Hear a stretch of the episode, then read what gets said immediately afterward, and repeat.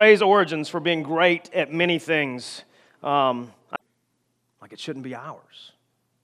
Like no matter how good we are, no matter how right our thinking is, no matter how many services we've attended, no matter how many Bible studies we do in a given week, no matter how much of our bank account we've emptied, no matter all of those things, like this piece, like this togetherness, this knit togetherness, this puzzle that has been orchestrated and put together in the name of Jesus for the glory of God and the lives of His people, it shouldn't be mine. And it shouldn't be yours. But Jesus, this is what He brings. This is what He rules over. This is who He is. This morning I wanted to look at some strange places, at least for the normal Advent season. And I'm not trying to put a new spin on things because I think that's the worst thing that a teacher or pastor can do at Christmas, like the stories of Jesus coming. They need to be read, and we're going to read those. But I want you to turn to Romans chapter 5 with me. Because I think like we would be doing a great disservice if we didn't really examine like what was and what is for those who know Jesus. What was and what is. I say it a lot, but I will say you guys are terrible at clapping. I'm not asking you to clap again. That's not what I'm asking for. But I'm just telling you that was pitiful. Really, really pitiful. Yeah, sorry. I hate to be the bearer of bad news and be that guy, but you know sometimes when you're bad at something, you just need to know, right? You know, if you cook consistently for your bride and your wife and you think you're doing a great job, but it's terrible and she, you know, just kind of fights to get it down every time, then, you know, she needs to tell you that kind of stuff. And, like, if you're bad at clapping, you should hear it, and you're bad at clapping. So, anyway, now that I've been mean, we can be nice. Again, my name's Matthew, if I haven't gotten to meet you. Super glad to see you guys today. Now, I will apologize for this thing on my face. We had our 80s skate party last night. And we called it Skaties. You know, we like to combine words because we're wizards with words. And originally I had intended to be Magnum PI, but I got tired of my beard a couple weeks ago and had to shave it off and regrow an attempt at a mustache. And so I was just a badly dressed, creepy 80s guy. So it's just going to stick around for another day just to make people hide their kids from me. But yeah, we're here, and if you did get to come out last night, I hope that you're sore, like some of us, but nobody, like I think somebody said last night was a smashing success, because A, people showed up, but B, nobody got hurt, and I don't know the last time that you roller skated, like as an adult, but like the risk versus reward has changed a lot, you know, kids, they hit the ground and they bounce. Adults, we don't bounce anymore. I don't know what it is, but we just don't. We just kind of hit and stick, and things break. And I don't think we had any bones break last night, so that was a win. And every skating rink, too, one thing we determined, like every skating rink has a unique smell. We're not going to call it an odor. We're just going to call it a unique smell, like everybody's house. But this didn't smell like anyone's house. It was good. I hope you got to make it last night. If you didn't, look for it again. In about a year, we may do something similar. But yeah, we are super glad you guys are here. Today is our second week of Advent as a church, and so I'll go ahead and say if you have not grown up in a structure, system, church, semi-Orthodox type deal where you celebrate Advent, that's okay. The women, several women, I think there's about 40 in Origins right now doing an Advent study, and like my wife has pointed out to them, and it bears repeating, like, Advent Bible studies on a church level, it's a relatively new thing in the scope of, like, the church. Like, it's the past 20, 30 years in which Advent's been paid attention to, at least by the Protestant church, in which there are Bible studies and booklets and things like that. But one of the things my family does is we bought this pop-up book several years ago. I think we're probably in year 4 of this. And every year we start on December the 1st. And you open it up, there's a giant Christmas tree, and you open the doors, and you pull out ornaments and hang on it, and there's a corresponding book that goes with it, and you read a story a day. And so it starts in Genesis and works all the way through Scripture. And so each night this week, we've either been reading one or two. There's been a few nights where we've had to double up because we missed the night before. It's okay. And so each week, like, we're hearing about the overall redemptive story of Jesus. And so one thing that we want to point out about Advent is, yes, it is looking forward to the birth of Christ, but this is God's story.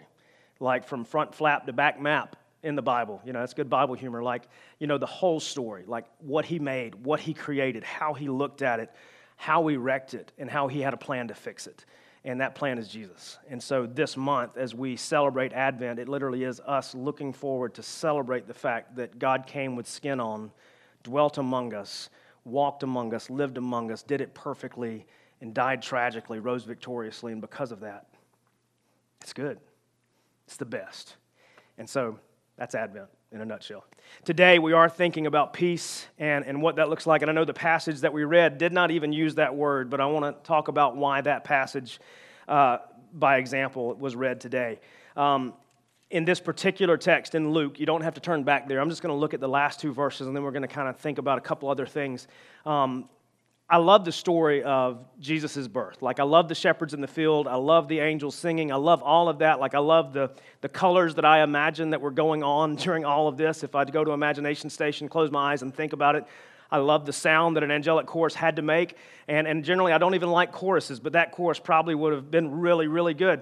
But here's my favorite two lines, most likely, in the whole Christmas account that we read most of the time. Right after Mary had been approached by an angel and who told her everything that we had just heard, you know, some crazy stuff, like, you're going to give birth to the Son of God. Like, those aren't normal things, okay? Number one, going to give birth at all. We talked about that last week, like, for a young lady who's not married yet, who has not, in a biblical sense, known a man to be giving birth. She says, how can this happen since, you know, I'm a virgin? Like, number one, that's miraculous. But number two, who she was giving birth to, like, these aren't normal things. Like, it's only happened once. It will only happen once. It will never happen again. And it was completely sufficient only to happen that one time if we just believe. So those aren't normal things. So this is everything that she had just heard. She had just heard that she was going to give birth to not just a baby, but a baby that whose rule would have no end, who would sit on the throne of David, who would be known as the Lord is salvation. That's what Yeshua or Jesus actually means. And so she was being told a lot of very, very heavy things. And we don't hear her speak until the very end.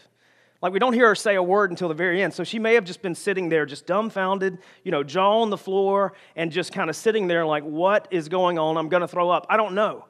But she had heard some crazy things, and among all of that, she had heard one really amazing thing amongst all the other amazing things, and it's just, you have found favor with God. So all of this because you have found favor with God.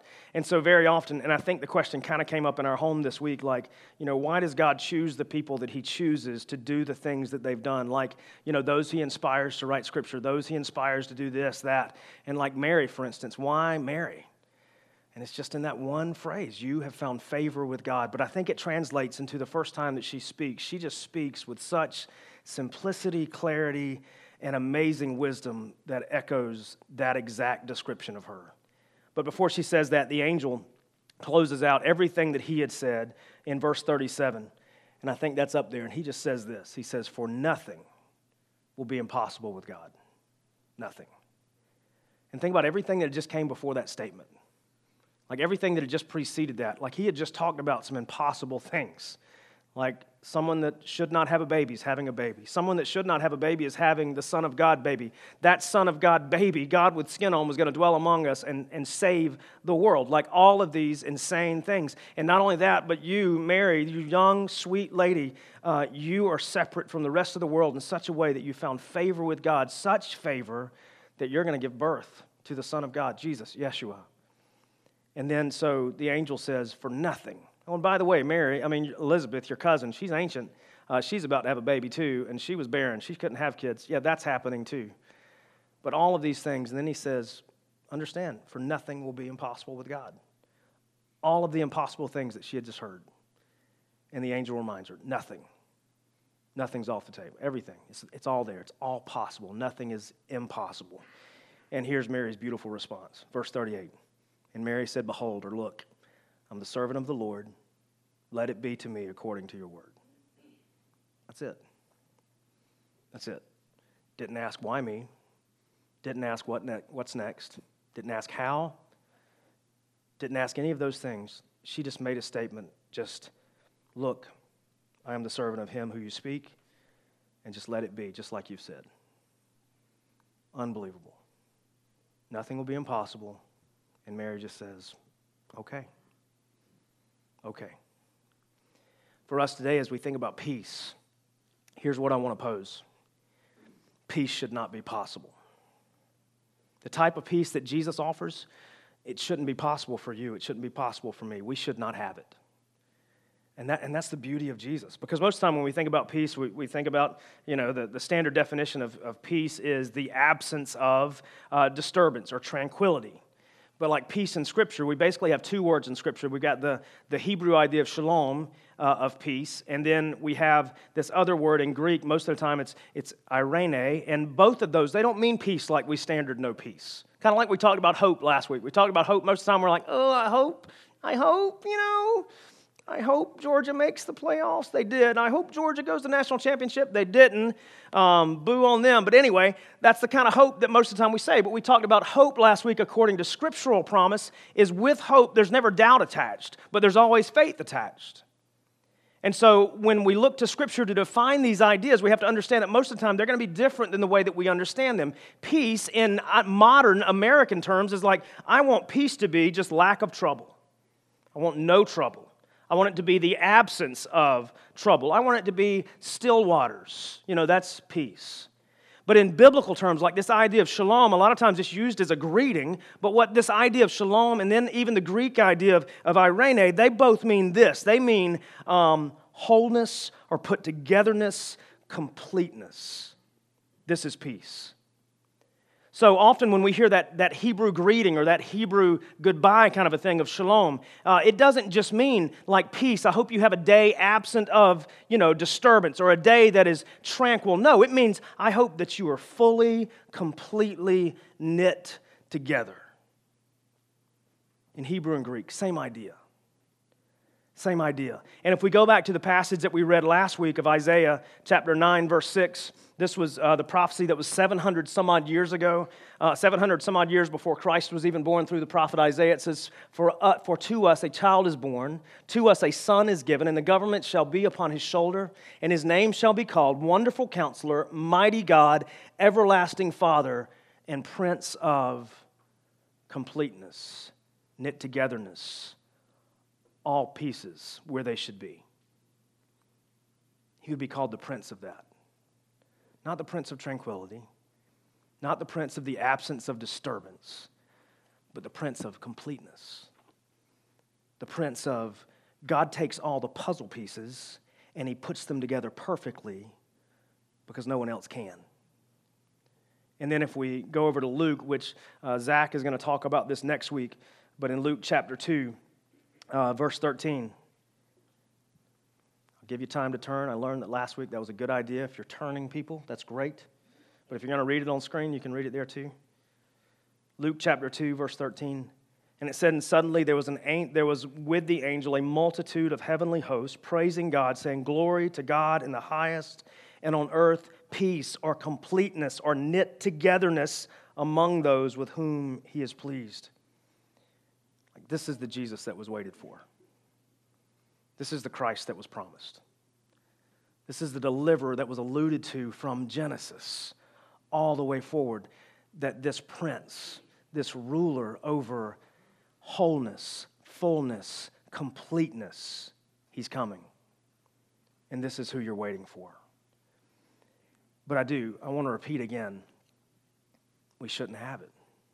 For those who know Jesus. And I'll go ahead and tell you, if you're here and you don't know Christ, if you've tried to live an exemplary religious life with the do's and the don'ts and the systems and all of those things, and you're struggling to grasp for Jesus or grasp to be right with God, I want to tell you today, this can be true of you too.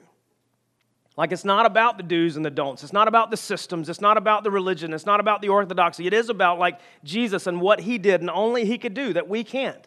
And so if you're sitting here and you're just wondering, today, please hear what can be for you. In spite of what is, hear what can be. But for those who do know Jesus, you are sure of your relationship with him, this eternal change that's occurred in you by grace through faith. I think it's important for us to hear what was so that we truly appreciate what is. I'm going to pray, and then we're going to jump into Romans chapter 5, verse 6. God, we thank you for your word. We thank you so much for Jesus. God, we thank you that during this time of year, it's just an easy time, an easy on-ramp to celebrate the fact that you sent your son. As a baby born in just ridiculous circumstances, who should have had kings bowing at his feet, who should have had all of the wealth of the world promised to him, but instead he chose to be born in a lonely cave or manger or barn, birthed on hay, wrapped in borrowed cloth, and to be sung to and praised by shepherds. God, what a crazy, unlikely occurrence, and what a crazy way for you to save all of those who would believe. God, I thank you that we get to celebrate that. God, I thank you that we get to celebrate that through him, our life and our eternity can be different. And Father, I thank you that through him we can have your version of peace and not ours. Thank you for loving us. Thank you for Jesus. And it's in his name I pray. Amen. So we're going to have two sections of Scripture, and what I want to ask you to do is to be able to parse things out into two categories as we read. And I'm going to do my best to help you, but we're going to put them in two columns. If you know Christ, if you are united to Christ by grace through faith, you have abandoned your sin, chosen him instead. Doesn't mean that you're perfect, but he is perfecting you, sanctifying you. There's going to be one column. We'll put it on this side for you because I'll be kind. We'll put it in English instead of Hebrew idea. This side. And it's going to be the way things were.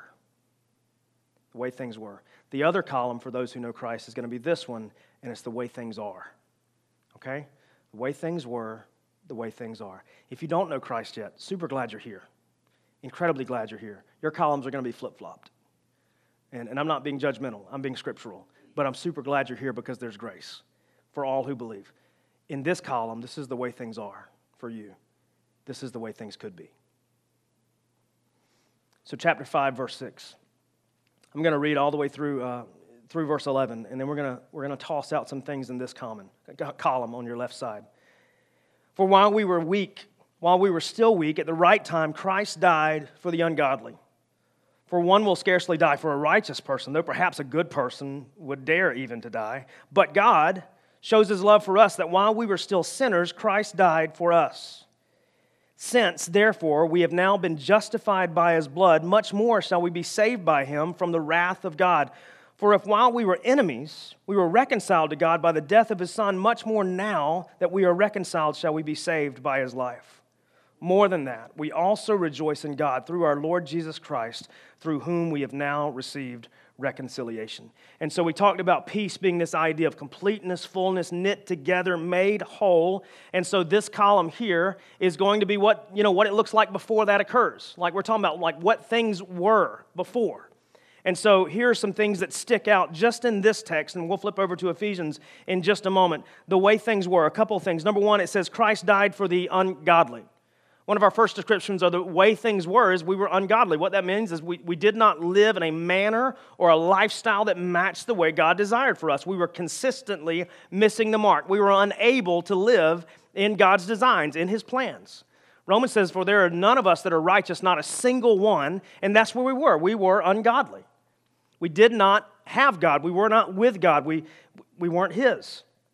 It continues on, in verse 8, it says, but God shows his love for us while we were still sinners. Our name was not saint at the time. Our name, what we were called as sinners, because that's what directed our life, that's what ruled our life. We were unable to choose good. We were set apart from God by our own sin, which we were incapable of not doing. And we were therefore called sinners. We continue on in verse 9. Since therefore we've now been justified by his blood, much more will we be saved from him from the wrath of God. This is where sinners are destined. We're destined for wrath. Like I know we don't like to talk about a loving God displaying wrath, but if we want to talk about wrath, like he poured every bit of it out on Christ, and that was meant for you and me. That was meant for us, those of us who had not just missed the mark, but those of us who were not linked to God through his Son that was to come, like those sinners, those people called by sinners, unable to be saints at that time, like we were destined for the wrath of God. We were destined for separation. And that's what was coming for us. Verse 10, it says, for if while we were enemies, and not only were we destined for wrath, not only were we ungodly, not only were we sinners, but sinners, not cinnamers, that's people that go see movies a lot, not only were we sinners, but we were actually enemies to God. We were in opposition to God, whether we knew it or not. That is where we were. We were enemies. Like that's our previous life. If we now know God. And if we think about what peace is, like if we want to put the completeness, the wholeness, the completeness idea, or the fullness idea of what peace looks like, it's not this. Like we weren't complete. There was something missing, and it was God. There was something missing. It was family. There was something missing. It was unity. There was something missing, our identity. There were all of these things missing. We had not yet been knit together by grace through faith. We had not yet been made complete. We had not yet been made full. Our puzzle pieces were still all over the table, scattered. Some of them not even yet discovered. We'll flip over to Ephesians. Mark your page. We'll come back here in just a moment. Ephesians 2, verse 11.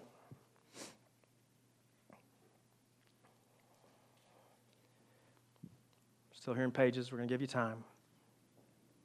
Ephesians 2, chapter 11. I'm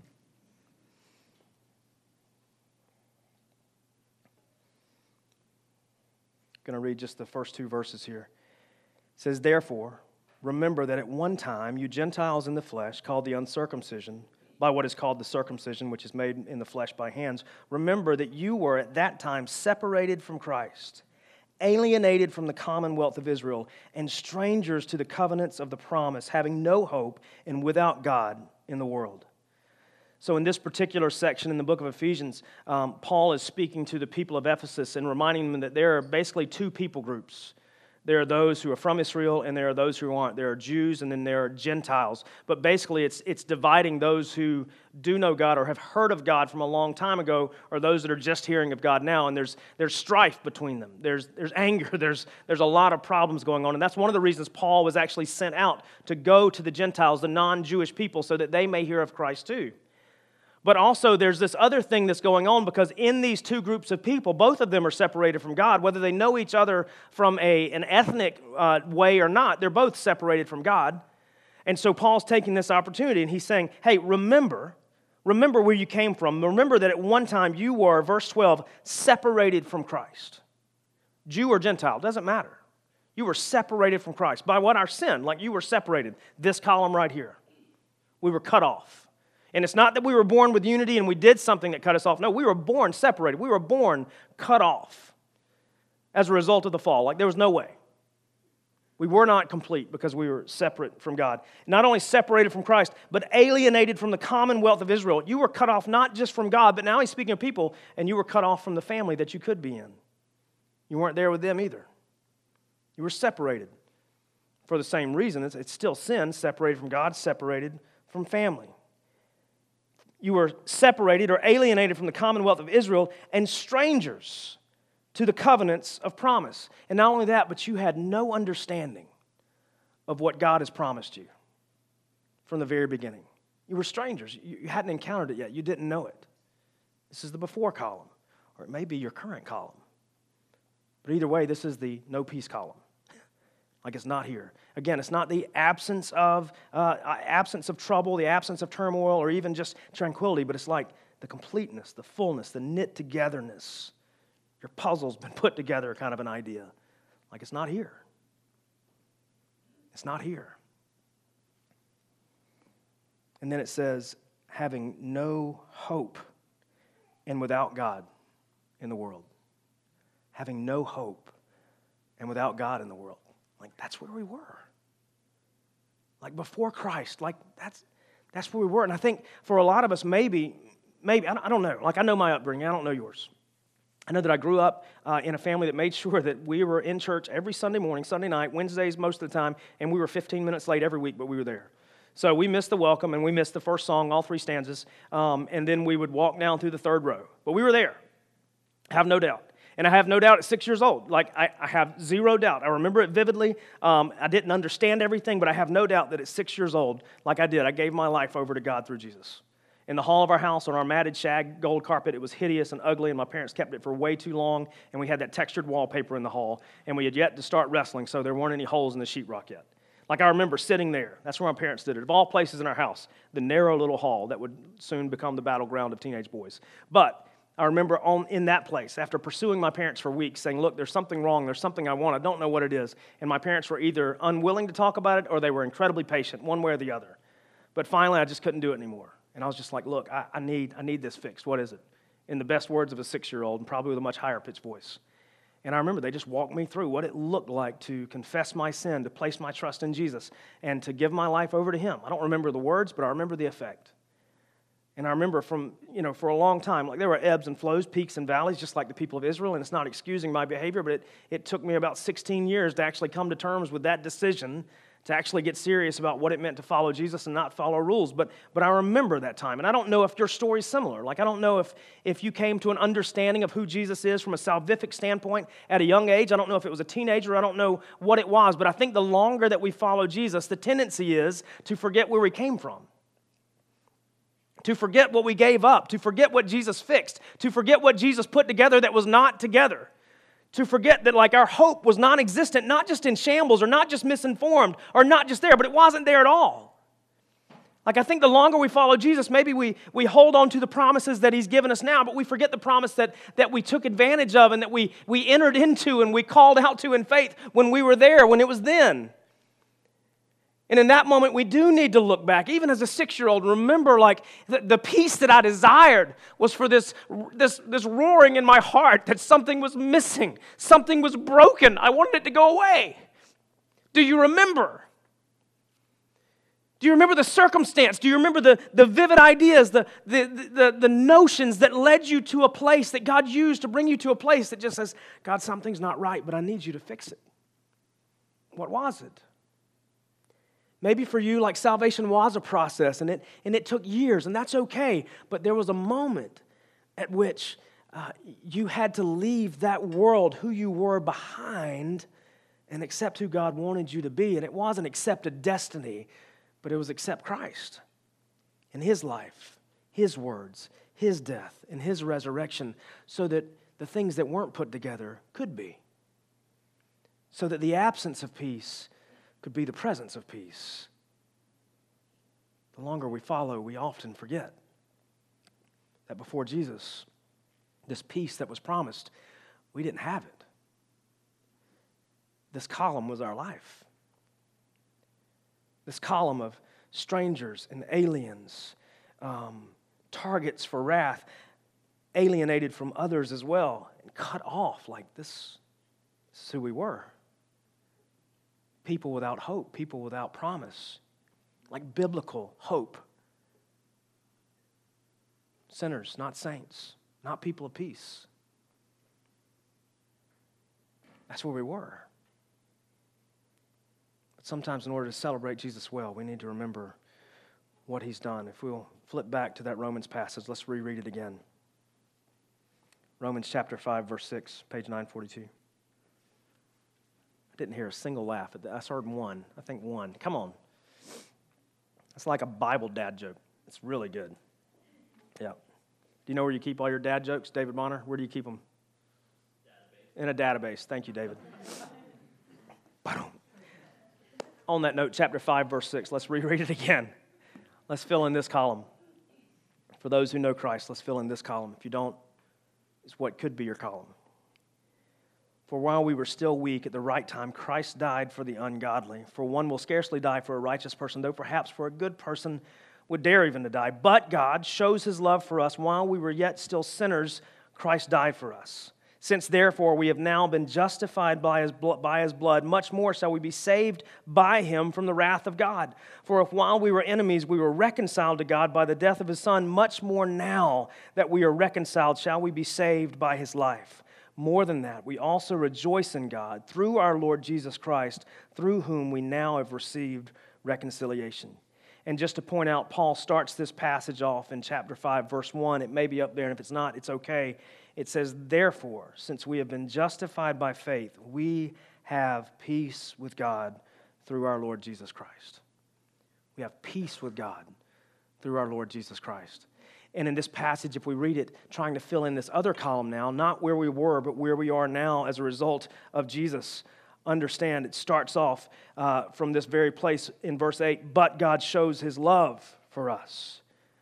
Like I think the first thing that we need to understand about completeness and fullness and what peace looks like is we have to accept and we have to understand that we are actually loved by God. We're not despised by God. We're not objects of his wrath. We're not destined for destruction. We're destined for his love. Like, he loves us. Like, it's amazing to think, like, I was talking to somebody the other day, and they were talking about a group of people and just kind of doing some demographic idea that when surveyed, like, people haven't heard this idea that God loves you.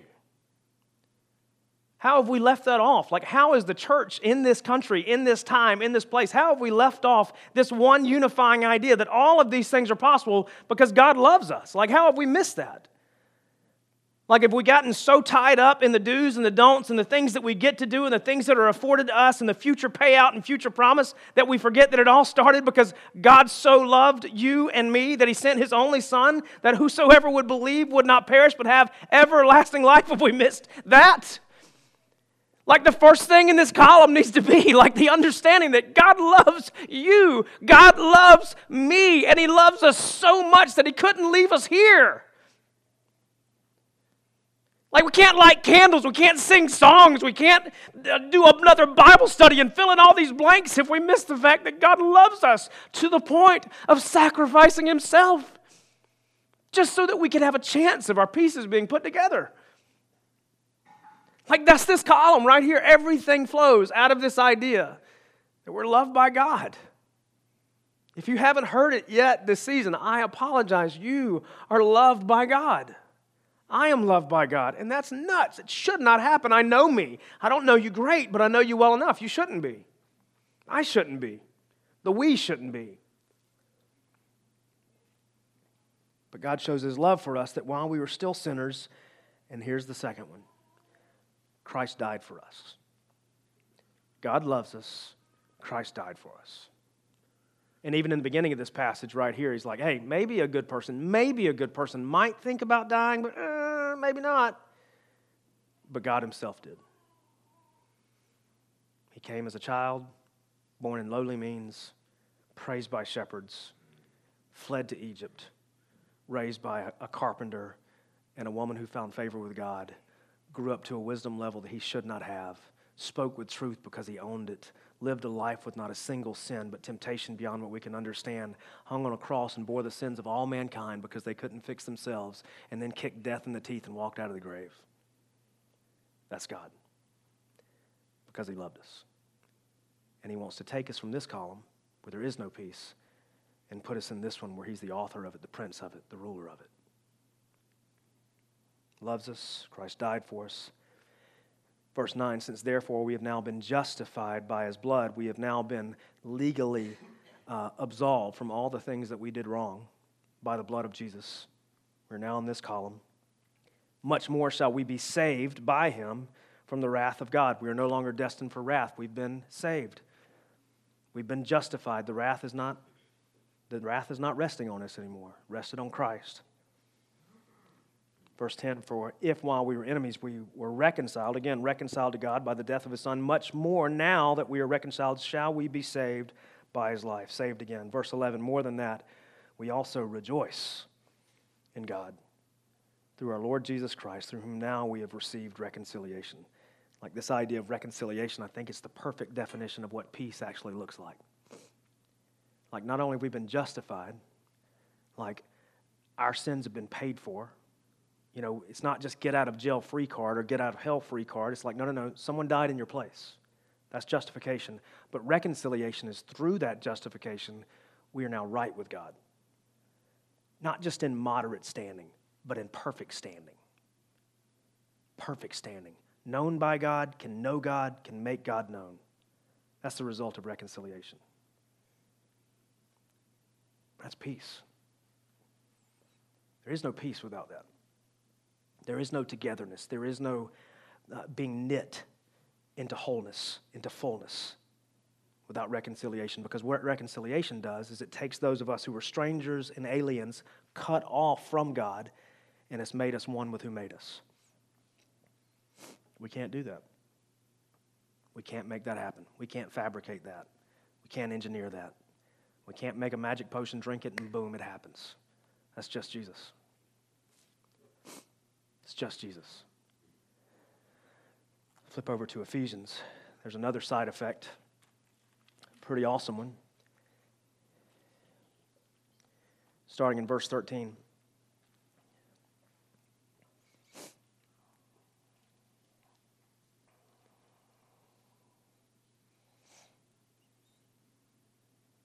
Pages are done. But now, in Christ, you who were once far off have been brought near by the blood of Christ. For he himself is our peace, who has made us both one and has broken down in his flesh the dividing walls of hostility, by abolishing the law of commandments expressed in ordinances, that he might create in himself one new man in place of two, so making peace, and might reconcile us both to God in one body through the cross, thereby killing hostility. And he came and preached peace to you who were far off, and peace to you, peace to those who were near. For through him we both have access in one Spirit to the Father. So then, you are no longer strangers and aliens, but you are fellow citizens with the saints and members of the household of God, built on the foundation of the apostles and the prophets, Christ Jesus himself being the cornerstone, in whom the whole structure, being joined together, grows into a holy temple in the Lord, in whom you also are being built together into a dwelling place for God by the Spirit. I think sometimes we listen and we don't hear. Michael, would you go back to that very first verse, verse 13? This is what I want you guys to do. I'm not going to read it. I want you to read it. Just read it to yourself. Michael, as you read, go to the next slide. Read on a fifth grade level to go average speed. Read this. I just want you guys to read verse 13 through 22. Go for it.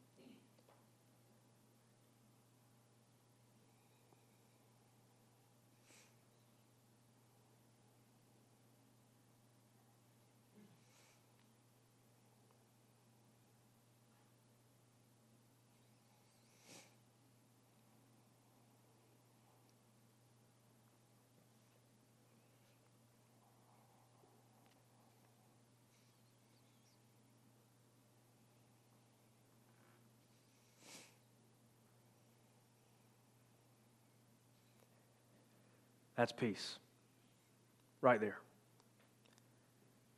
We were stratified and broken and separate and cut off, not just from God, but from each other. And through Christ, he fixed it.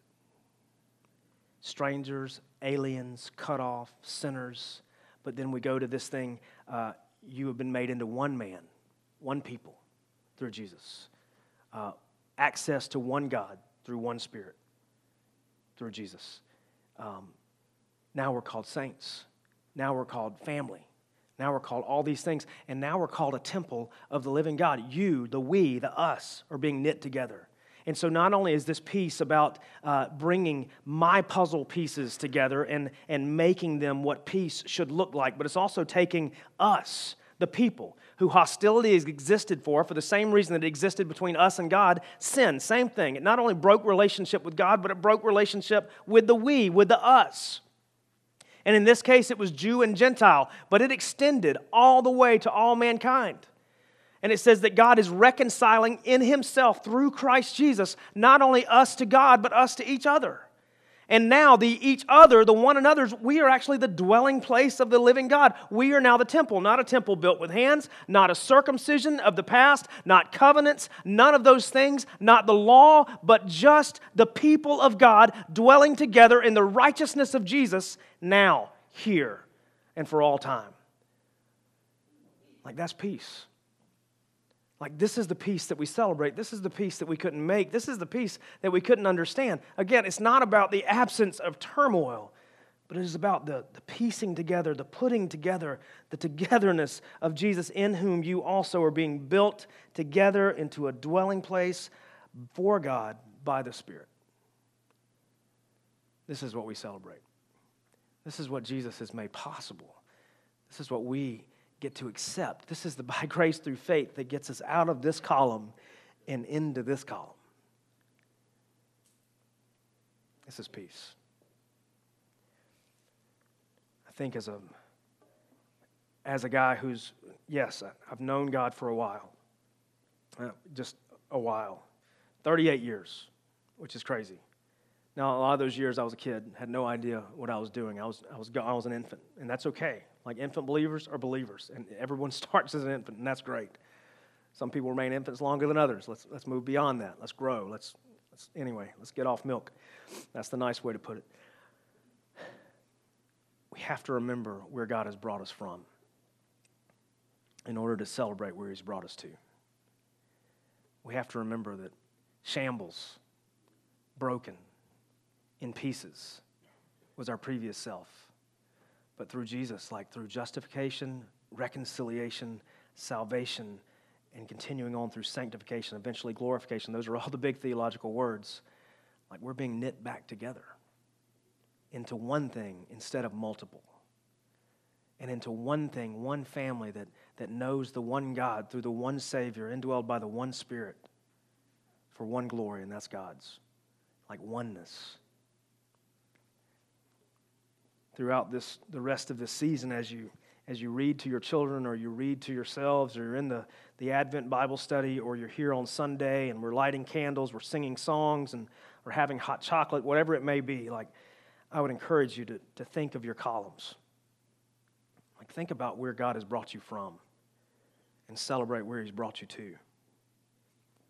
Think about the fact that without by grace through faith, this would not be peace. This would not be where we want to be. And there's nothing that we could do to get here except Jesus. Nothing. And if you're sitting here today and you are here, you are here, man, hear me. Hear me. God loves you. God loves you more than you can understand. God loves you more than you can possibly write down, more than you can journal, more than you can do any of those things. And I'm a journaler, it's okay, but God loves you, and He wants to give you what you can't make. He wants to give you peace. And man, I wish I could give you a beautiful acronym, but it's just simply this, understanding you can't give it to yourself. You can't make that happen. And that's the reason God left where He was, came down, was born the way He was, lived the way that He did, died the way that He did, and rose victoriously the way that He did. If you just believe that and that alone can make you right with God, and you're willing to leave your sin behind, you can leave this column. This doesn't have to be where you are anymore. And you can find peace. And you don't even have to light a candle for it, but you can find it. If you would like to do that this week, I'm not going to ask you to come down front or do anything, but I would love for you just, man, you can email me, you can text me, both of which are on the website. You can reach out to one of our elders. There's Andrew and his wife, and Neil and his wife, and my wife's in the back somewhere. You can find it. There's a plethora of people that would love to just sit down and walk with you through that, tell you what that means. But if you hear nothing else during this season, hear that God loves you more than you can possibly understand, and He wants you to be put together. He wants you to have peace. And for those of us who already have it, man, maybe just say, thank you, God, that I don't have to live like this anymore. You've given me what I couldn't make. And as we sing songs, as we light candles, as we think about what worship means this month, as we celebrate, as we speak of Jesus, consider that we used to be ungodly sinners, enemies, strangers, targeted for wrath, alienated from Him and others, and cut off. And now we're justified, reconciled, family, with access to God. We have peace. We have peace. God, we thank You for Your word. We thank You for Jesus. We thank You that God, You can do things that we can't. Even things that we mess up, You can fix. God, I thank You that you love us more than we could understand, and we can see that love on perfect and beautiful display in Jesus. And during this time of year, we get to celebrate how He came, how He got here, but why You sent Him. And Father, for those who are here that are bound to You by grace through faith, who have been saved, in the words of You, God, I thank You for that, but God, I pray that we would remember where You brought us from and where You're bringing us to. I pray that we would worship You from that place, not because the songs are familiar, not because the lights give us warm fuzzies, but because of what You gave us that we couldn't give ourselves. Peace. God, I thank you for Jesus, the Prince of that, the Prince of completeness, of fullness, of put-togetherness. God, we love you, and it's in his name we pray. Amen.